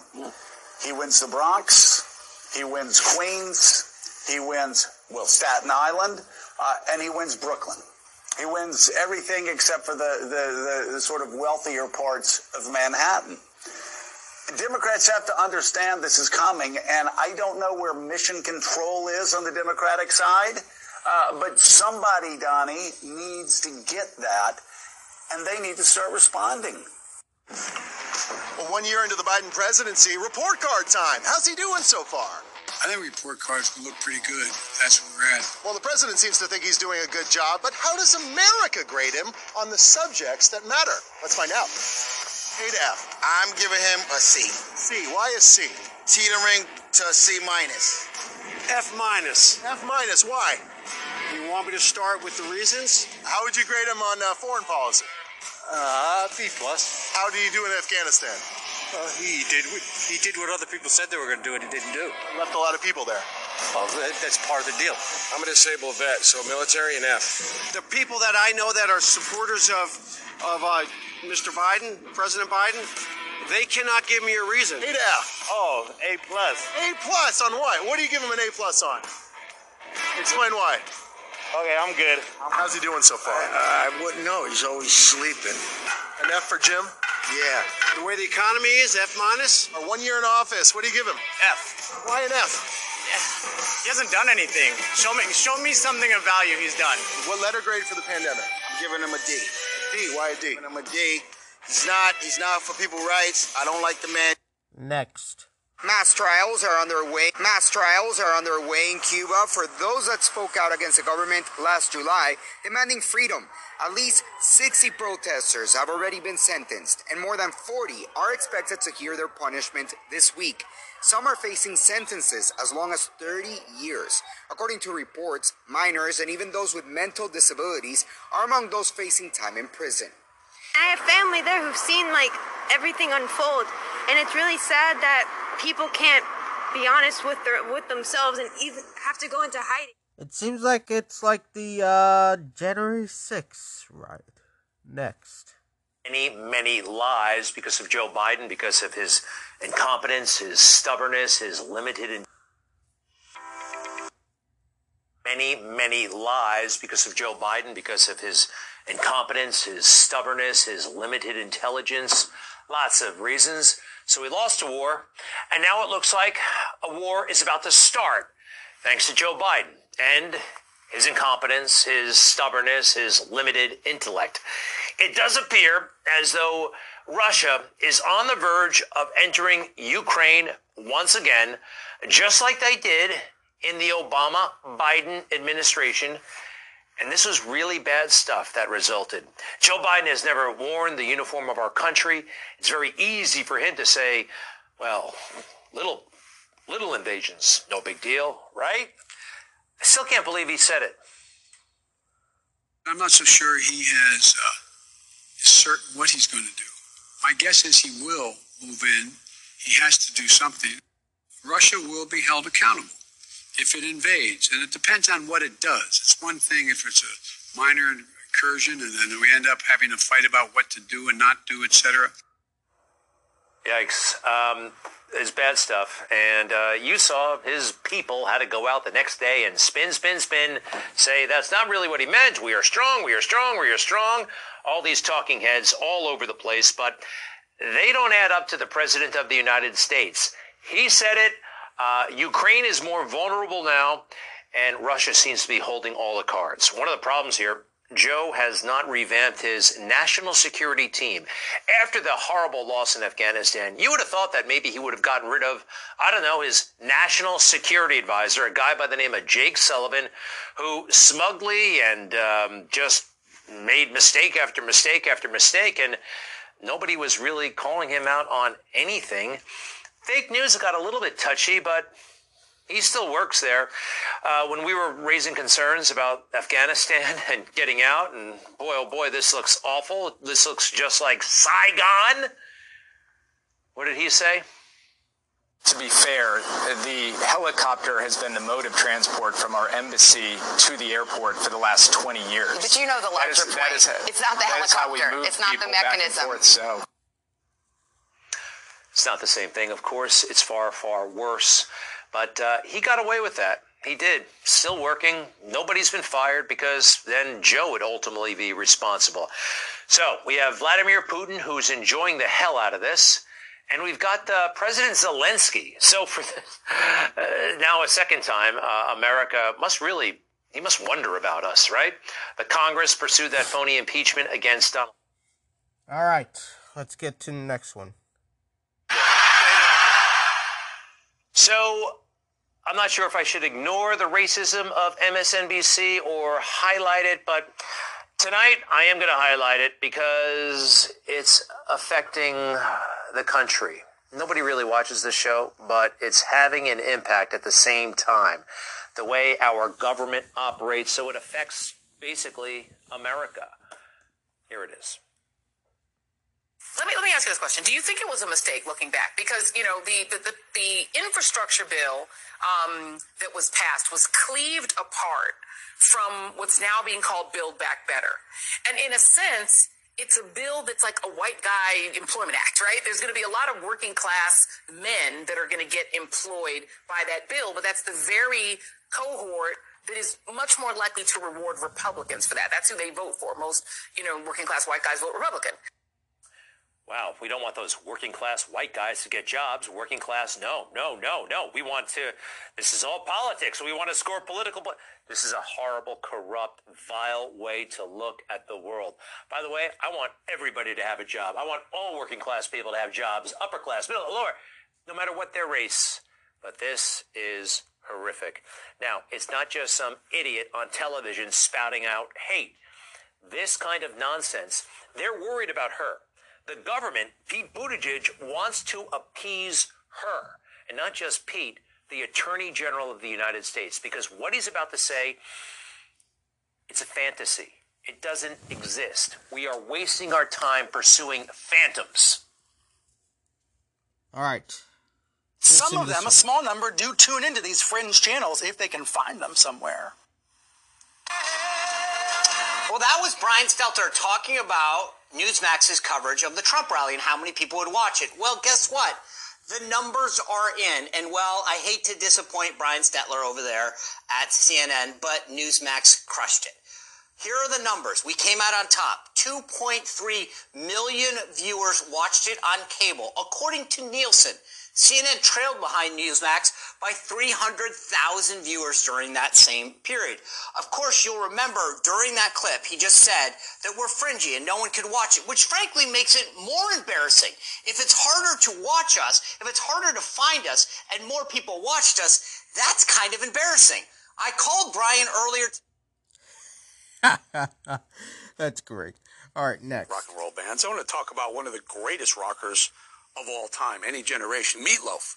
Sadly, he passed away last night at 74 years old, reportedly from complications from COVID. But I don't want to talk about that either. I want to talk about the lifetime of memories that he left behind.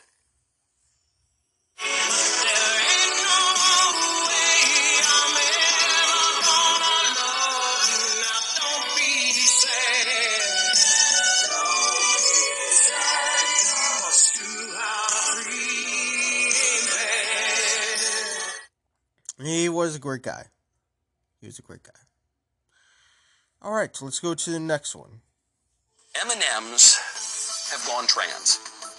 They're trans. They're not they're not transitioning from one sex to another sex. They're not transitioning necessarily from dark chocolate to milk chocolate, say. Certainly not white chocolate. Could you imagine how racist that would be? But the M&Ms are going woke. Mars Incorporated, the candy company that owns M&Ms, gave an announcement yesterday. They said, they said, We took a deep look at our characters, both inside and out, and have evolved their look, personalities, and backstories to be more representative of today's society. As the world changes, so do we. The characters are now going to have, quote, a fresh, modern take on their style and more nuanced personalities to underscore the importance of self expression and power of community through storytelling, because today's, quote, more dynamic, progressive world demands it. We are talking about candy coated chocolate bites, and we are getting a dissertation on the progressive nature of our society. Why are they doing this? I actually think there's something deeper going on in this story than just the silliness of, of a piece of candy going trans. Mars says, quote, studies show our desire to belong is as strong as our desire to be loved, and that desire is common for all people, irrespective of culture, race, ethnicity, geography, or location. Again, this release coming from a candy bar company. They showed a, a, the the Mars company showed a glimpse of this new program in an Instagram video. They say we're on a mission to create a world where everyone feels they belong, using the power of fun. Join us for all fun kind. Head on over. So they're saying this world is progressive. So what I think about this, I'm like, oh my god, now I cannot eat a good candy bar or a good candy that I like. I mean, I like um M&Ms. Don't get me wrong. M&M's is a big company, would I still eat them? I don't know. But listen to this um this. There was a shooting today. Um a officer was killed, and this was the um, one of the speakers, the NYPD union uh, president. You know, as we ran into this hospital today, you don't know what to expect, and there were hundreds of police officers running down the street, dropping their cars on the corner, running to this hospital. They were running to this hospital because they just carried two brothers out of a out of a hallway into this hospital to try to save their lives. Hundreds and hundreds of police officers are standing here today because their hearts tell them they have to be here because they feel like they're alone. We got to end that here today. Our hearts are broken. We're in shock. Our knees are buckling. And we're angry. He should be at a protest against Alvin Bragg, who's the DA. because we've been here before. We're angry because we saw it coming. We're angry because we said it was going to happen and it happened again. Yeah, because you have Alvin Bragg. All right, next. Media is still on with Governor DeSantis refusing to say if he's vaccinated or, or not. Whatever, we're not going to discuss about that. We're not going to. All right. It's a really difficult one because, on the one hand, I kind of think. Next, let's go to Australia. The cost of groceries is a top concern for voters ahead of the upcoming election. 42% of Australians say groceries and basic shopping needs is the biggest cost of living pressure they face, according to a survey conducted by nine newspapers.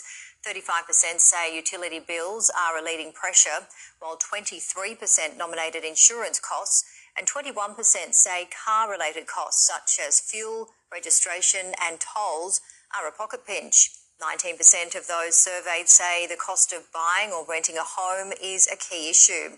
More than half believe young people will never be able to buy a home. It is expected cost of living will be a major battleground at the federal election. New rail tunnels under the Hudson River are one step closer to reality. The $12.3 billion Gateway Tunnel project to build new train tunnels and rehab the existing 111 year old tubes has gotten an upgraded rating of medium high from the Federal Transit Administration, meaning the project is now eligible to move forward to the grant process and eventually federal funding. The news underscores a major shift in the project's fate under the Biden administration. Under former President Trump, the project was graded medium low, making it ineligible for federal funding. But leaders submitted a new financial plan this summer, with New York and New Jersey making a $6 billion commitment and Amtrak pledging $1.4 billion to supplement the money coming from the federal government. The project still has some more regulatory hurdles to move through before it gets full funding, but a spokesperson for the Gateway program says the target date to begin construction is summer of 2023. Towards rebuilding the infrastructure. And moving on, Israel announcing the investment of some $35 million towards rebuilding the infrastructure around the Western Wall complex in Jerusalem, or the Kotel. Good news for visitors to the Holy Land and its holiest of cities, Jerusalem.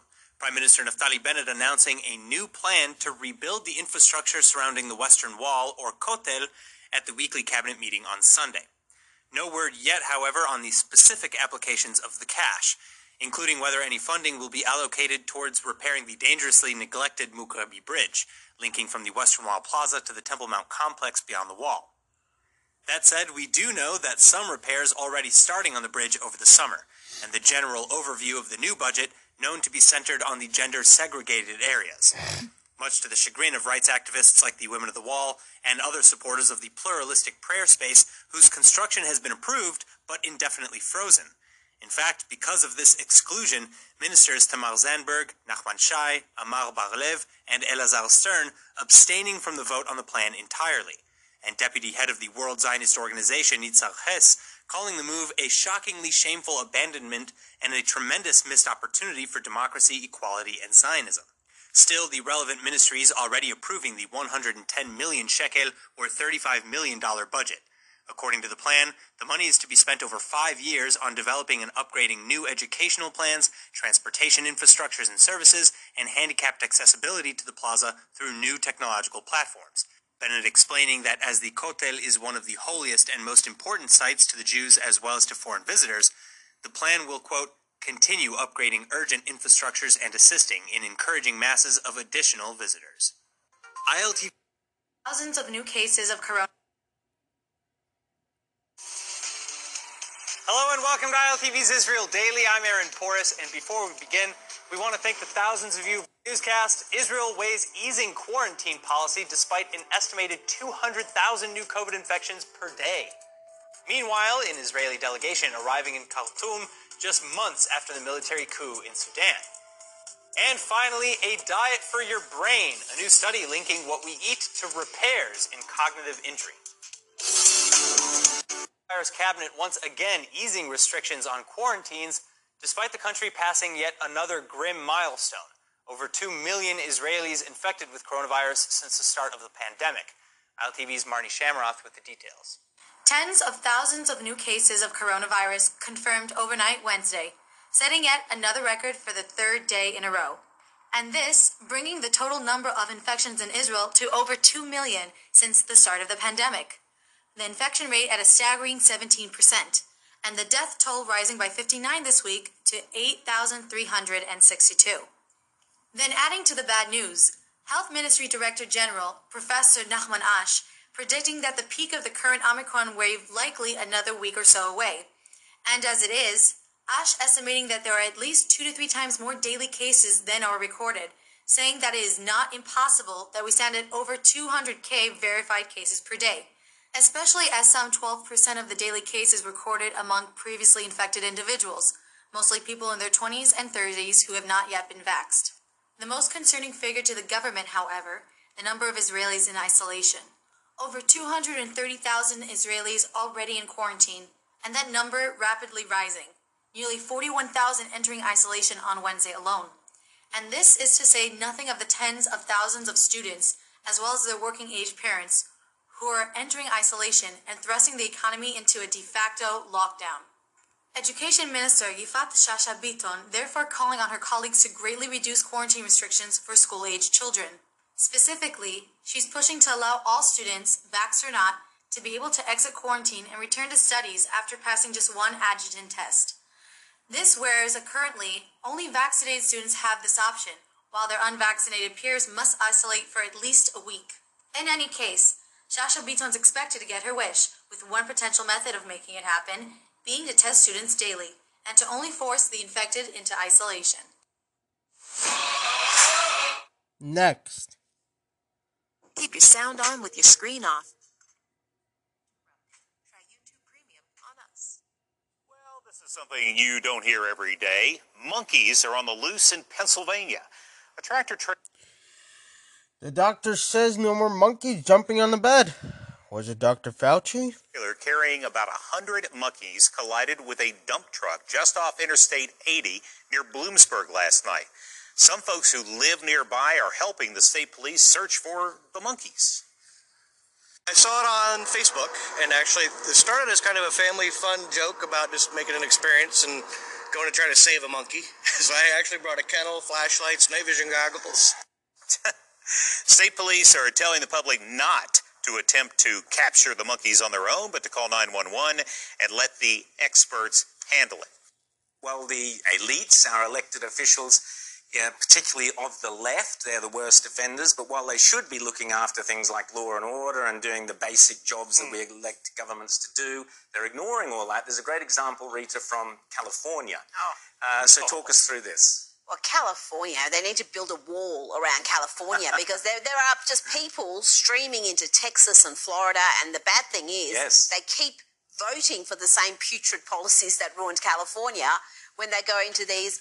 This is from Australia. They're right. All right, next. in the states as well. This was hilarious. Uh, a story uh, that illegal aliens, James. Oh, this is great. This is great. If they're if they're going, if illegal aliens are going to fly around the states, they don't need to show any proper identification. They No. just show their arrest warrant. Oh. Your arrest warrant Genius. is, is good, and Such that will a get you onto genius. the plane of your choice. So you know, arrested for. Uh, Wow, such a genius. uh, you know, hijacking an airplane. Yes, sir. That's good. that, That'll do. Yes, sir, you're allowed to come in. You you have a warrant for arrest? You're sir, you're allowed to come in. All right. Folks, it's ridiculous. Really ridiculous. New Next. information from the CDC today. A new report out just this week says vaccines, get this, were less effective than natural immunity against the Delta variant. Fox 31 digital data reporter DJ Summers went through that report very closely. And DJ, what did you find out about it? It's a complicated study with a really simple conclusion. You have better protection against Delta if you were previously infected than if you were vaccinated. A previous infection was six times stronger than a vaccine alone during Delta. That's because two things happen. Vaccines got less effective and natural immunity got more effective. Take a look. That vaccine got four times less effective alone during the Delta wave as beforehand. All right, so what happened with natural immunity in that same time, DJ? Exactly the opposite, Matt. Natural immunity got stronger. Before Delta, Californians in this study were about seven times less likely to be infected if they were unvaccinated but had gotten COVID before. After Delta hit, they were 29 Like what I said, folks, natural immunity always works. Listen to this, by the way. Um, Psaki confuses the the president. You're retiring and resigning. A little bird told me that you said you might be retiring and resigning the job this year. This is um the view. Say it isn't so. Is it true? I, you know, I, I don't know when I'm leaving. Uh, this is an honor and a privilege, and I love working for President Ob- President Biden every Uh, which president does he work? single she work day. for? I That's ridiculous. All right. Kyle Rittenhouse has been added to defendant civil lawsuit by the parents of Anthony Huber, a Wisconsin man Rittenhouse fatally shot in Kenosha street protest in August. of 2020. In the Pennsylvania state.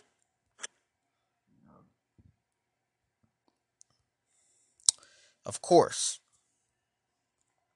Doug Ducey sued Biden for its demand on the federal relief of money um, to schools uh, that don't requ- um, have mask requirements to close due to outbreaks.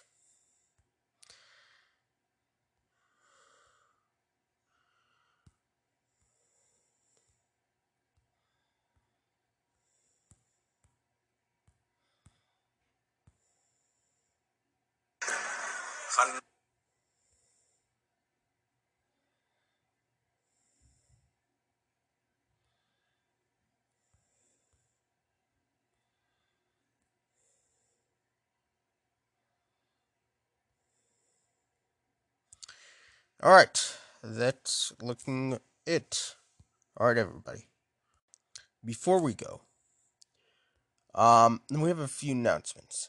Monday, we are having a big, big show. We're going to be speaking to a few people. Number one, we're going to be speaking to Project um, Trust, which is a organization that speaks about um, technology. And we're going to be speaking to um, a couple other organizations during the time. So, remember to support us and listen to the podcast. If you missed the other podcast, you can listen to the other podcast. All right, everybody. Thank you for tuning in. Hope you enjoyed, and we will see everybody on Monday. Have a wonderful week. And until then, have a wonderful day.